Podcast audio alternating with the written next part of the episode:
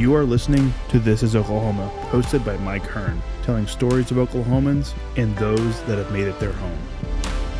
What's up, guys? Welcome back to another episode of This is Oklahoma Podcast. Mike Hearn here, your host, back with another episode. Excited to share this episode with you today. But before we do, I've got to thank our sponsors. First of all, the Oklahoma Hall of Fame. They've been a huge part of this podcast for the last few years. So, the Oklahoma Hall of Fame have been sharing Oklahoma's story through its people since 1927. For more information on the Oklahoma Hall of Fame, go to www.oklahomahof.com. And for daily updates, go to oklahomahof on Instagram and give them a follow. Our other sponsor today is Chickasaw Nation. Now, the Chickasaw Nation have sponsored pretty much everything in Oklahoma. They're a huge supporter of Oklahoma, and it's an honor to have their name and their brand supporting this podcast. A huge shout out to Governor Anoatubby for supporting this podcast. It really means a lot.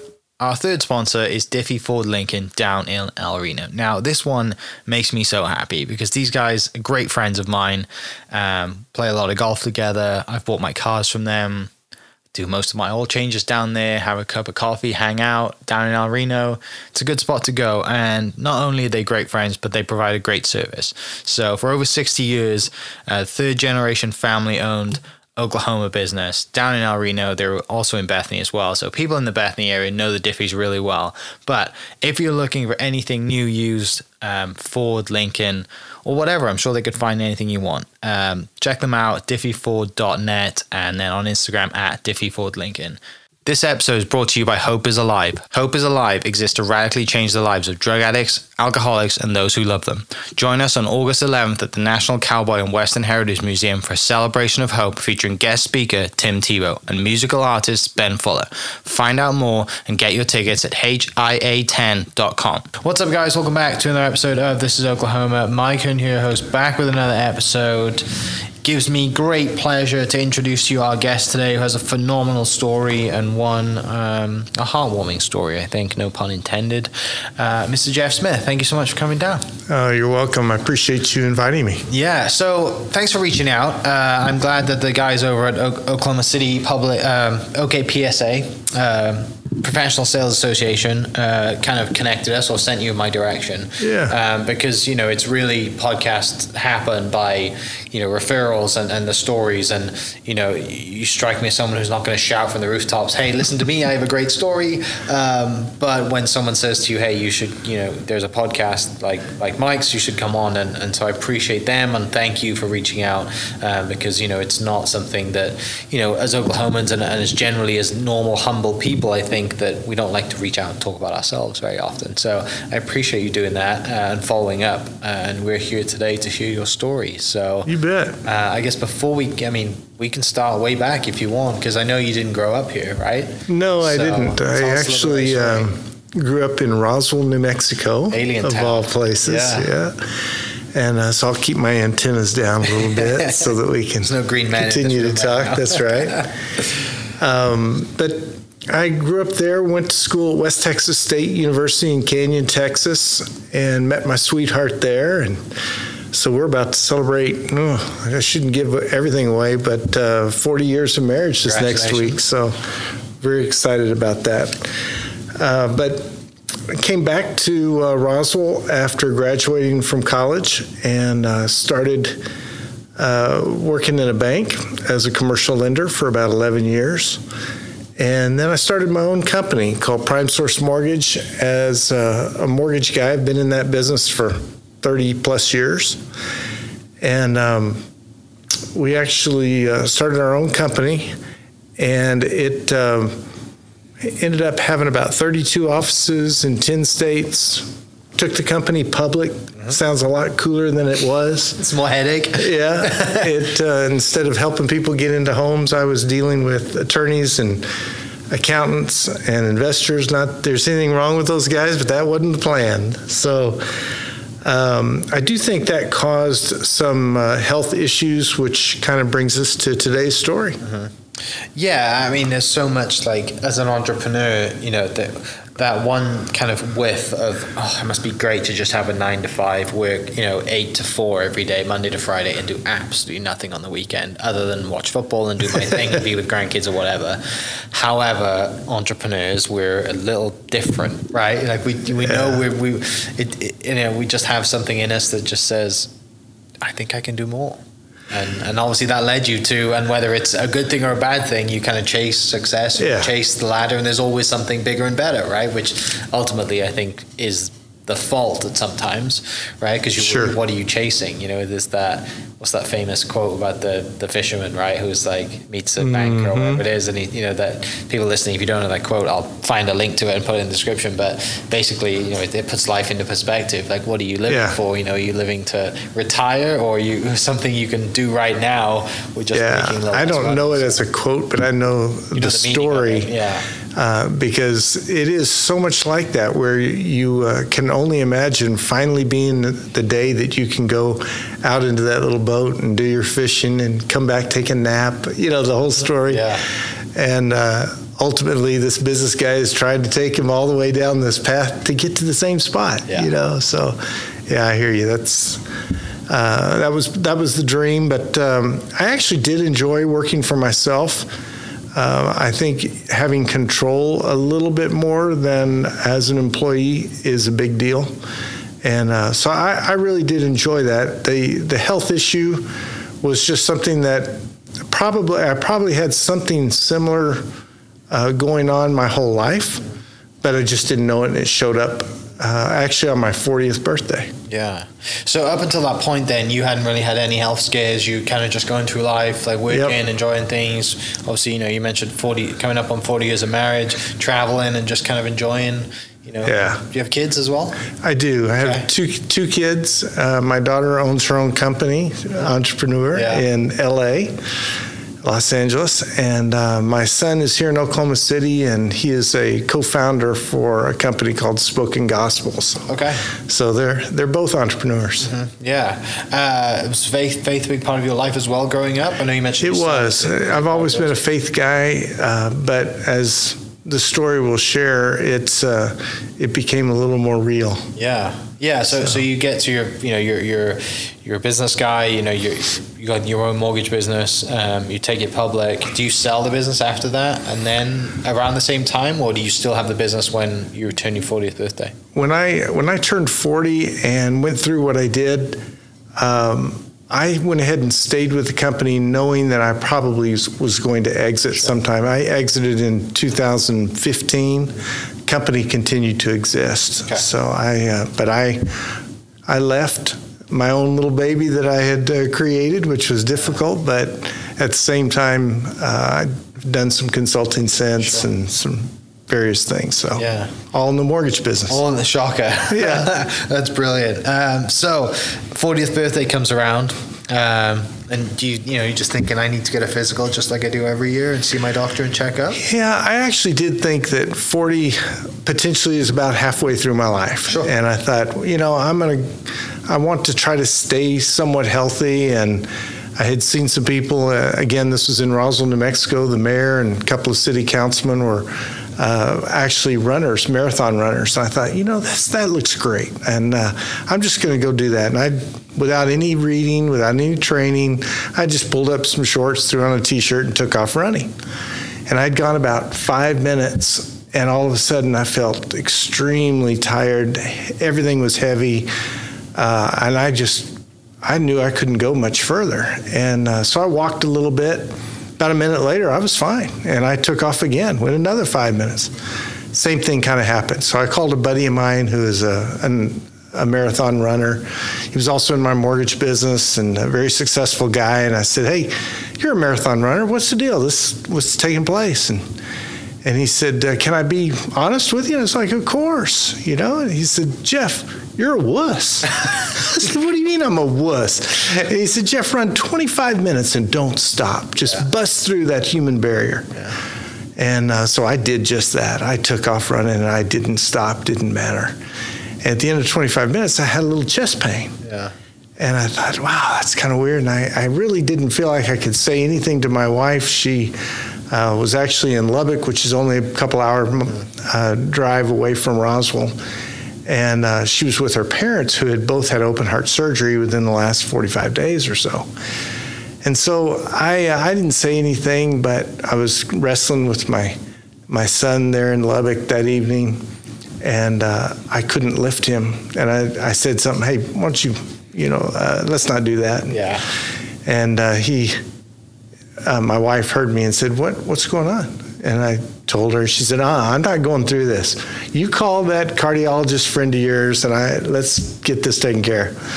Well, needless to say, next morning I was down at the uh, hospital doing all the tests uh, back in Roswell the next morning, and I. Um, you know, everything was fine. I, I, had a little bit of chest pain, but it wasn't a big deal. And uh, went home about 5:15 that evening, this is kind of the first red flag when your cell phone goes off and a cardiologist is on the other end. And he says, Jeff, I need to see you and Cindy in my office right now. And I said, Cindy, why do we need Cindy? And I kind of trying to joke it off a little bit. And he was like, uh, Jeff, it's not funny. I need to see you in my office now. And uh, so I said, that's fine. And so Cindy and I went down there and uh, walking in the hospital area. It's about 5.15, 5.30 then, and uh, some of the employees were leaving. We they ushered us in the back, and I thought we were going to a patient's room. We went right into his office, his personal office. That's uh, red flag number two. Mm. And uh, we were sitting there, and he came in, and it's just like on TV. He's got his white lab coat on. He won't make eye contact with me, and he's looking at his clipboard, and he says. Um, Jeff, I don't know how to tell you this, but you're uh, you've blown through your mitral valve, and your heart's getting bigger and bigger, and quite frankly, it could explode. Oh my gosh! He said, uh, "You need to get your affairs in order." And I just I couldn't believe it. I mean, I went to some degree into a shock because I don't remember much more of what was said. Cindy and he talked about how they were going to fly me to Lubbock the next day to uh, have a uh, open heart surgery and try to save my life. But I mean, this was easy math. I, right. I've got about 24 hours to live. And um, so I uh, we get get in the car and we're headed home. And I said, Hey, I'd like to call this lady. She was in our mortgage business in El Paso. Her name's Marcy Oglesby, and she's a big prayer warrior. And I, would just like her to pray for me. And and uh, I called, and instead of doing that typical Christian thing of, "Oh, I'm so sorry, I'll pray for you," she said, uh, Okay, Jeff, I'll pray. And as soon as I hear what you're supposed to do, I'll call you and tell you exactly what to do.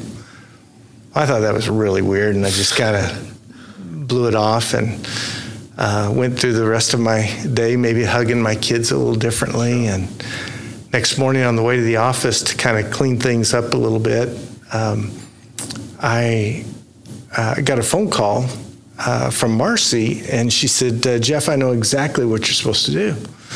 I thought that was kind of kind of weird. I was like, okay, tell me. And she said, well, I just saw Dr. Oz, Mehmet Oz, on Good Morning America, and he was talking about your heart surgery. And I just, you know, I'm thankfully she couldn't see my face. You know, I was just like, oh, okay, whatever. I'm not, I'm not calling him. And I, as respectfully as I could, sure. I hung up.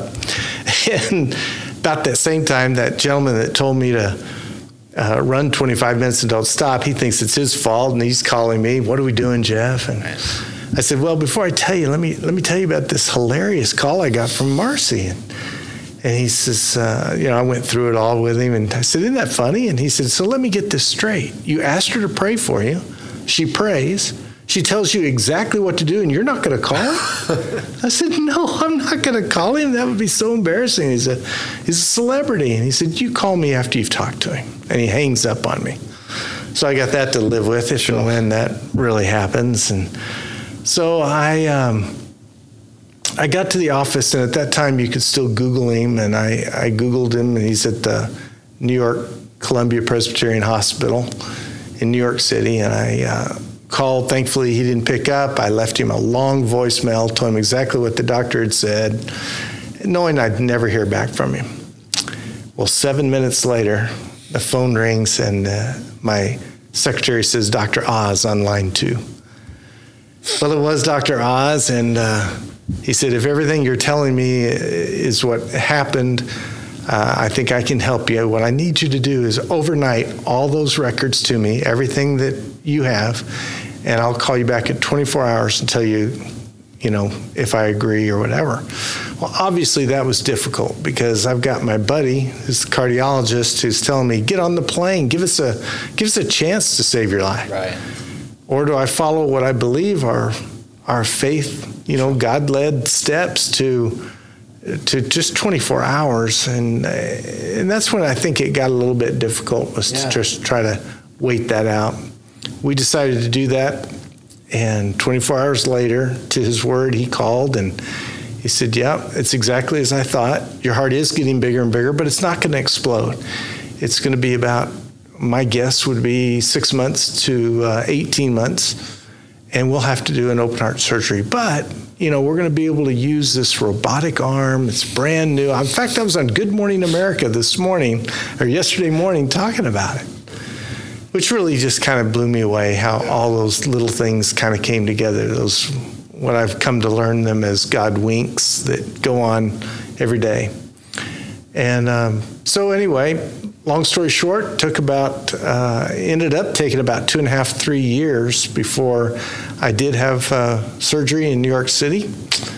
And um, the night before having surgery, uh, they do the final test to be sure everything's fine and make sure there isn't any issues with any of your arteries. And again, at that point, I'm only 42 years old. Nobody expects anything.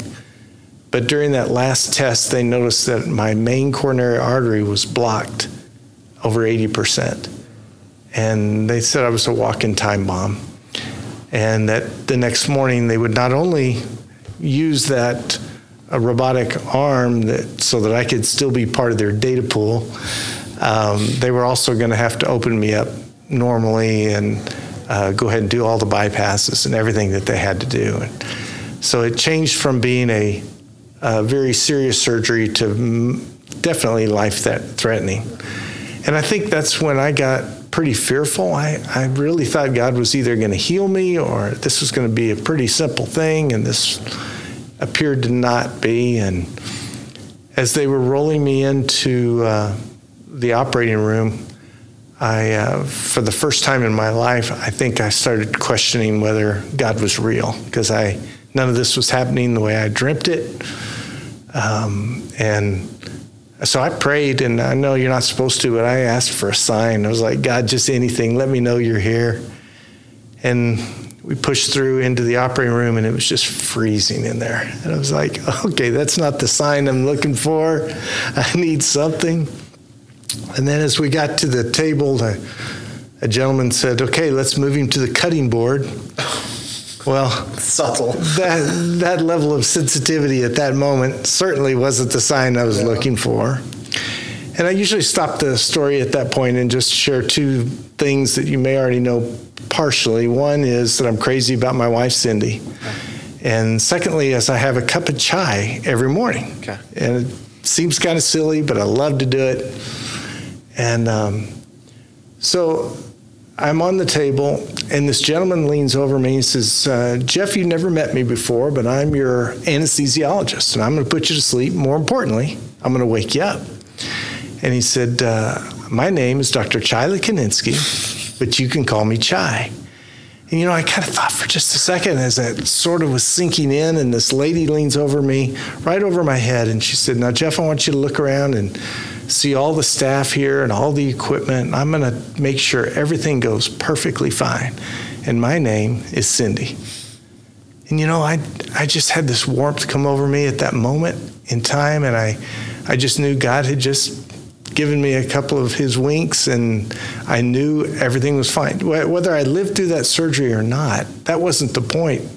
You know, the point was to know that he's in control, and um, and I'd be fine. And I obviously survived, and everything uh, went went fine. Dr. Oz did that particular surgery, and then about 15 years later, here in Oklahoma City, medical technology had moved even further, and uh, Dr. John Randolph from here in Oklahoma City uh, did a second one, and uh, now I get to be on This Is Oklahoma because You get to tell stories and I and, do. you know share that moment because so so after after the first surgery then you go back to Roswell, New Mexico. I did. Okay. Yeah. Stayed in Roswell. Um, I think surgery was in 2005. Okay. And uh, I stayed there till about 2016. So another 11 years or so. Yeah, yeah. Uh, one of I think my favorite, if not well, one of my favorite, if not my favorite, burrito places in Roswell, Burrito Express. You're not going to believe this. I know the owners. They Uh, are super good friends of mine. It's like so. I, I'm actually driving down there next week. I'll be down there Wednesday through Sunday. Oh, how great. Uh, and it, it is. So usually we fly, but this time we're driving, and every time we drive, I get to go to Burrito Express. So I cannot wait to go and have a steak and bean cheese burrito, whatever it is, with that great handmade flour. Yeah, just, like, and they now thinking about it. have three in Albuquerque. Part of the family is So there. So anytime you're in Albuquerque, you can do the same thing because it's the same food. It's fantastic.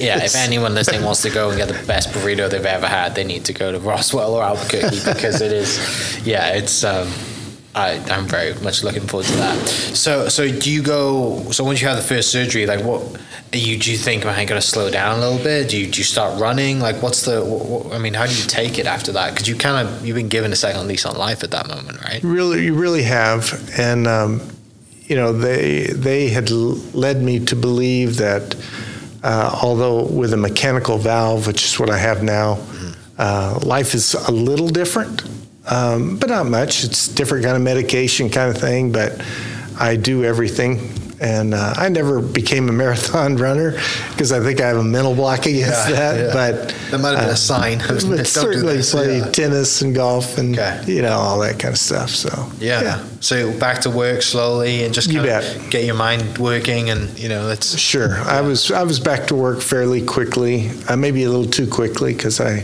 had a few issues uh, there, but um, but yeah, I, was fine then, and boy, the uh, the second one here was just a, a dream. Yeah. This uh, heart hospital that we have here in Oklahoma City is one of the most amazing places ever.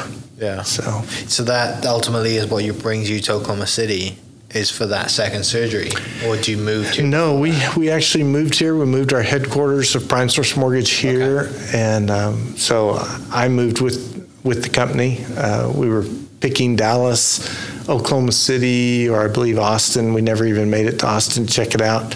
We went to Dallas first, came to Oklahoma City, and never left because we love it. What, so what, what was the, the, the deciding factor to come to Oklahoma City then with the business over Dallas? Uh, actually, it was traffic.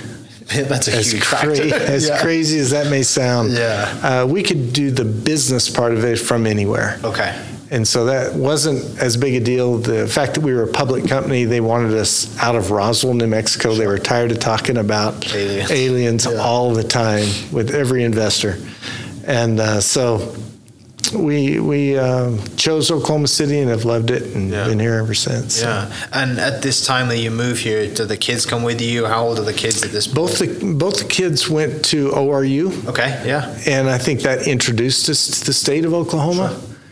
And um, both had great experiences, and uh, so Yeah, it's a great campus up there, isn't it? Yeah, it's It really is. phenomenal. And they have a brand new thirty million dollar basketball facility now as well, which whenever you're up see there, that. it's fantastic. Uh, my a good friend of mine is the assistant golf coach up there, so we got a sneak peek before they'd started, before they opened the doors. Um, and man, it's.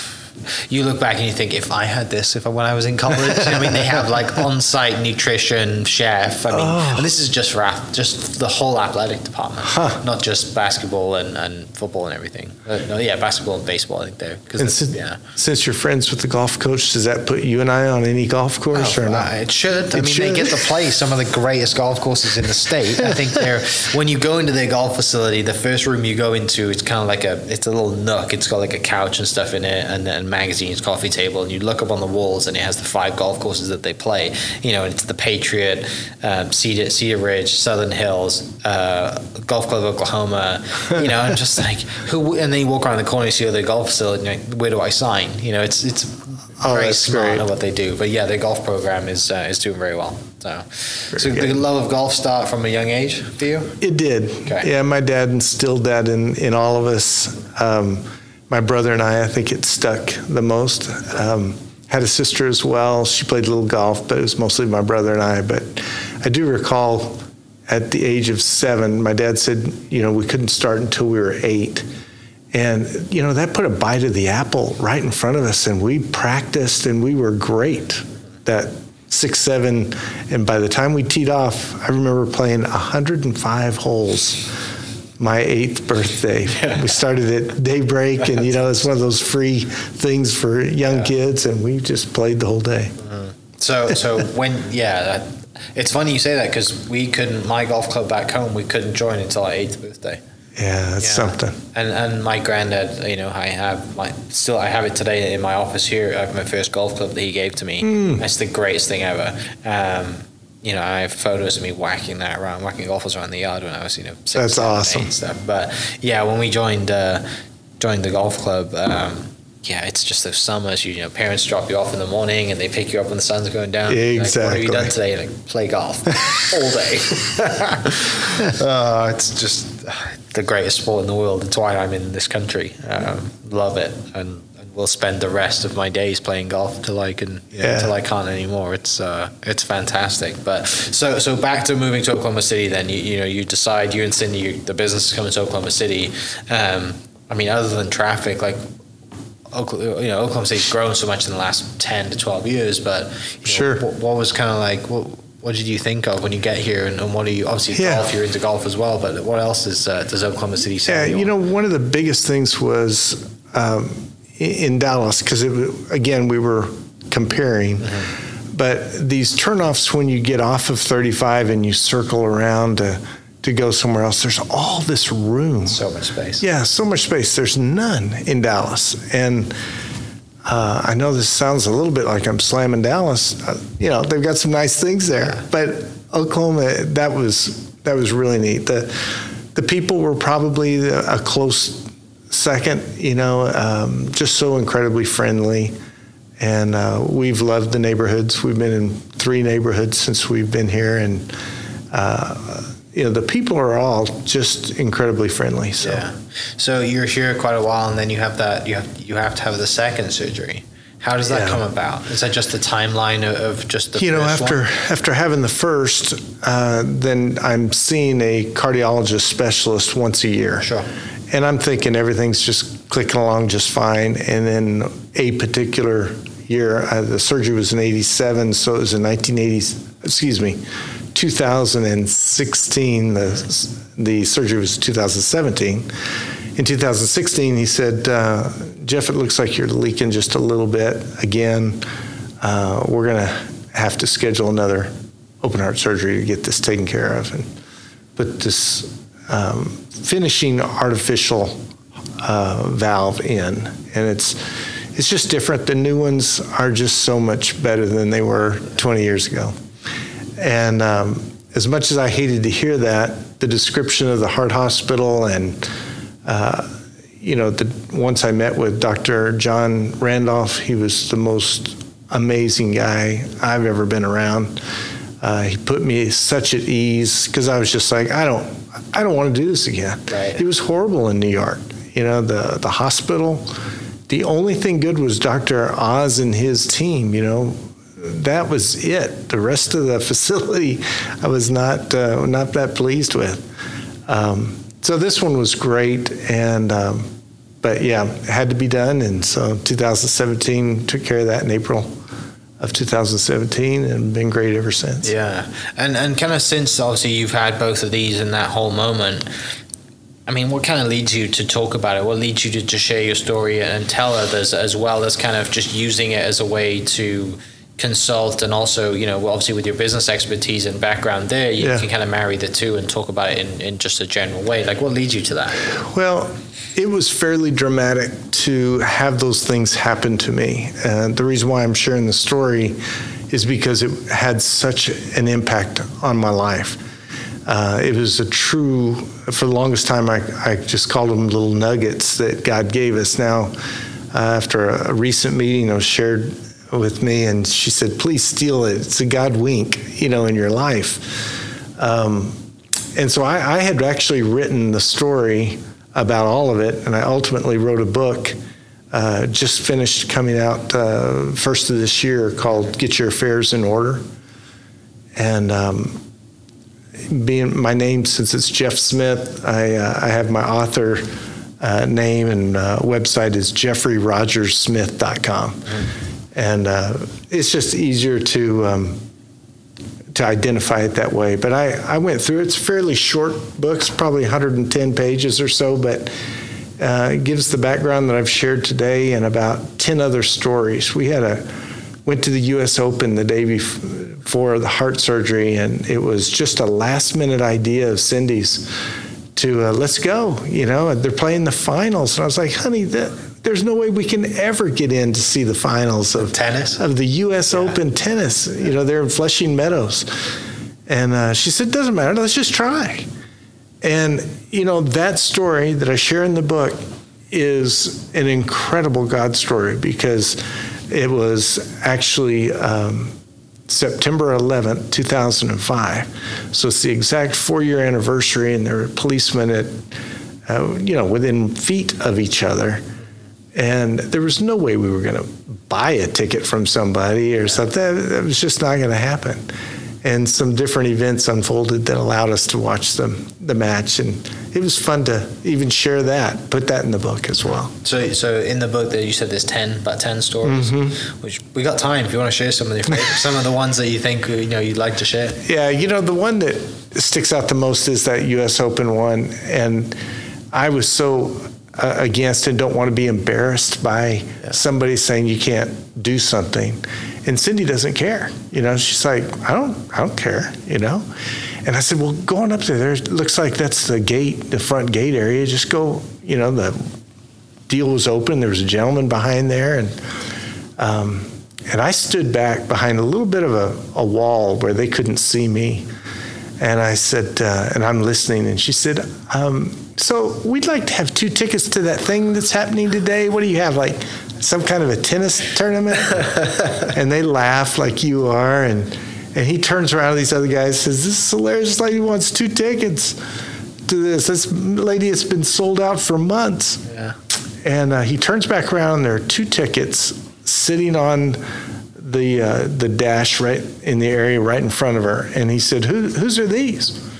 And nobody answered, and he said, "I'll sell you these for face value if you want. They're forty five bucks a piece."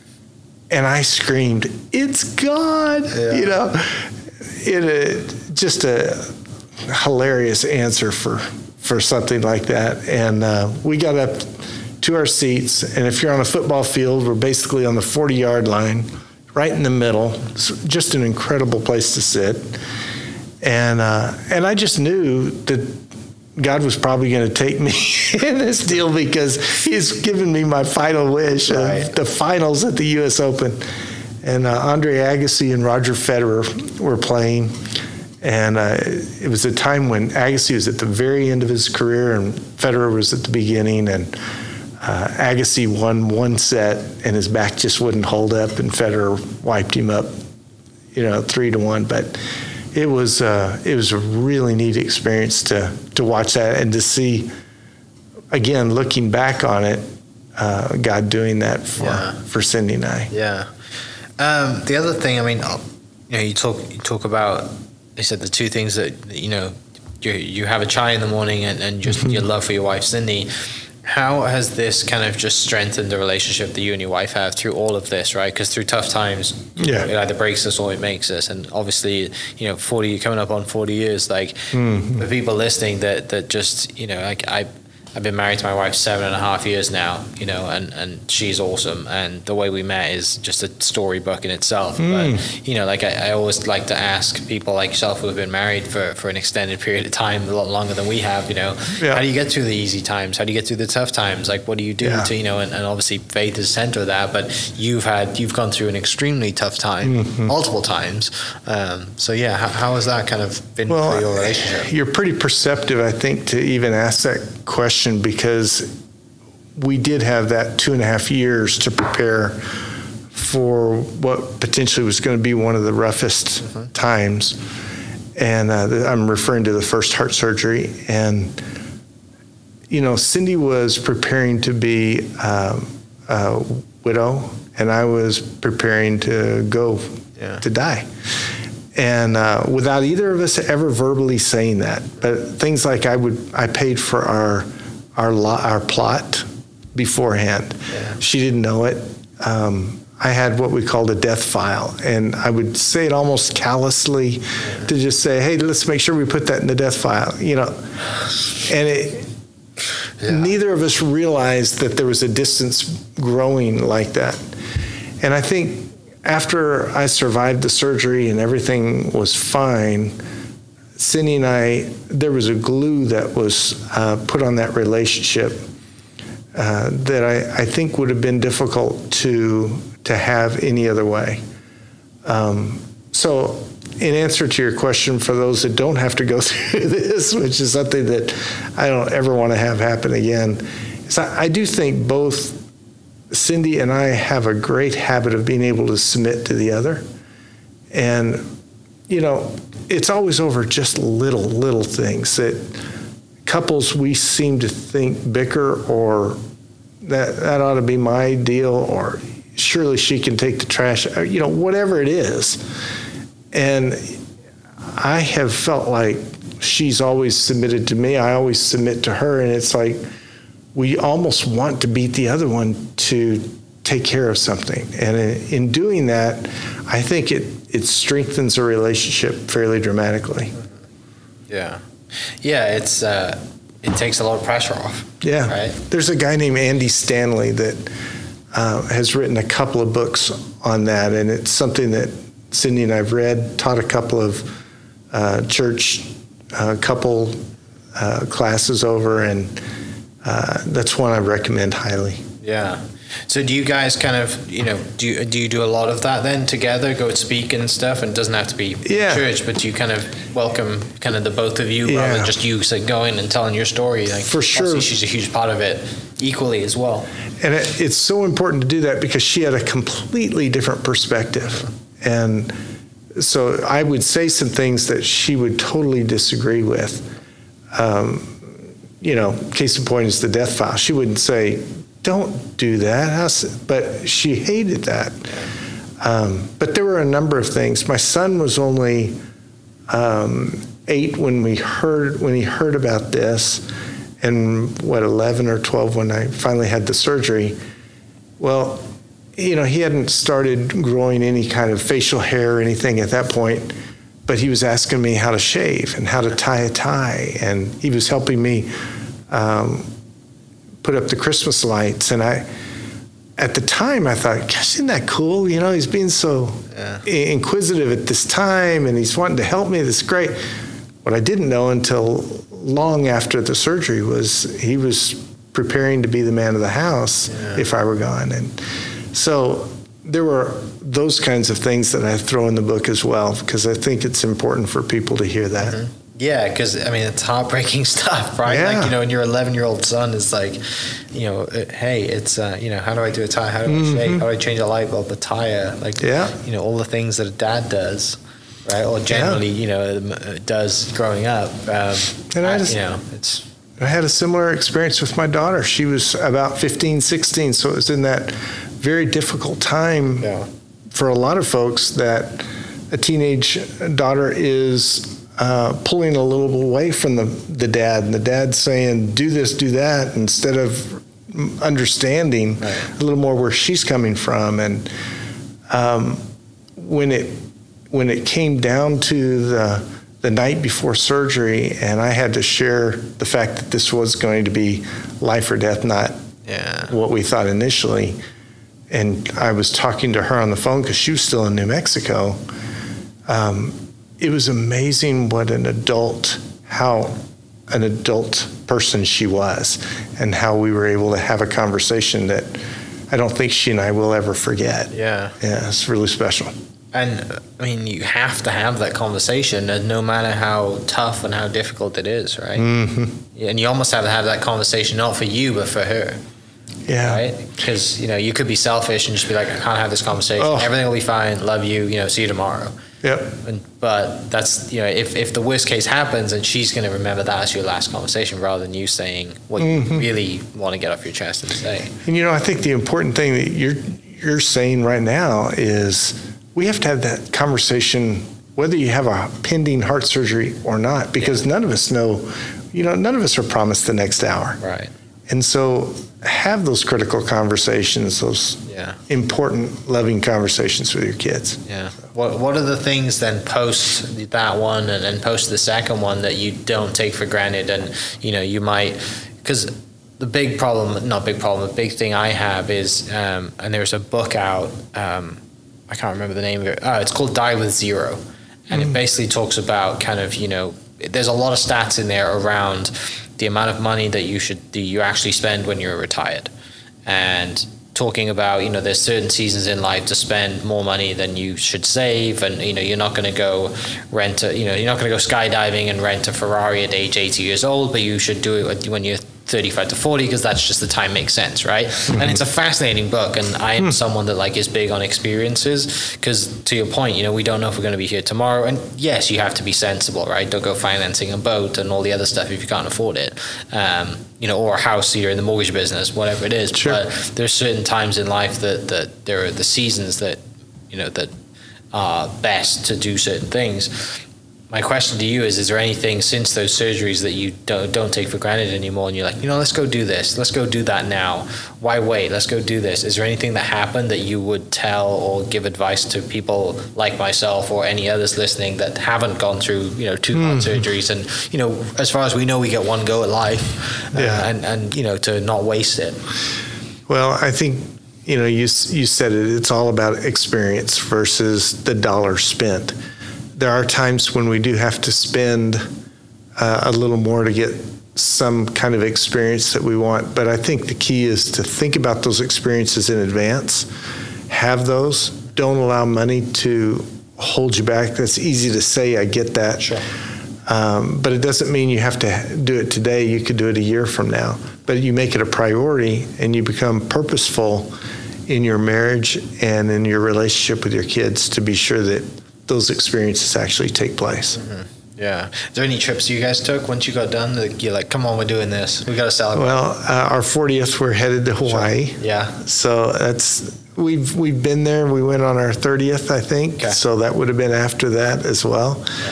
Um, but we enjoyed it so much, we kind of told ourselves that when we hit 40, we'd do it again. Yeah. Um, you know, I'm sure that we have taken some some nice places, but even if we don't go to a particular place, um, even here in Oklahoma, I mean, this is a perfect podcast to share. There's so many amazing places that Cindy and I have not gone yet, and we should make those a high priority. Yeah.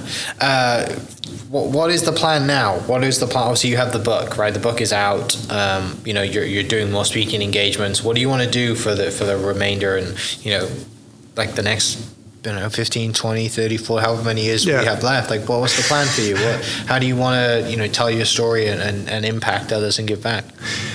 Yeah, I really want to be able to share this heart story at various um, organizations, places that uh, would like to hear more about understanding that God does move in our lives every day. Uh, I think it's important that we we know that, and um, I, having the book gives some validity to it. Uh, tying it to Dr. Oz gives a little extra validity to it.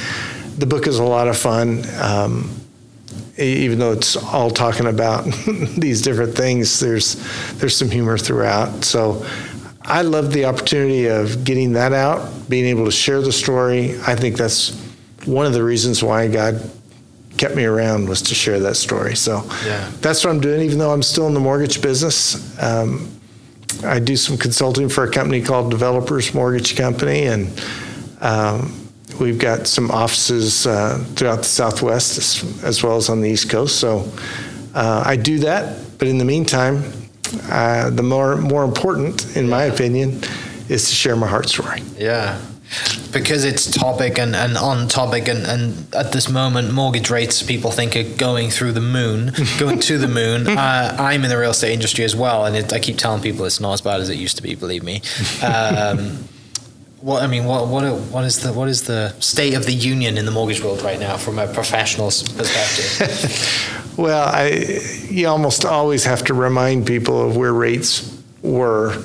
Um, you know, when I first bought our first house, it was at 13 and a quarter, and uh, we thought we got the deal of the century. And uh, needless to say, you know, when rates got as low as three percent and it sat there for a year or two, uh, we all forgot where rates really are.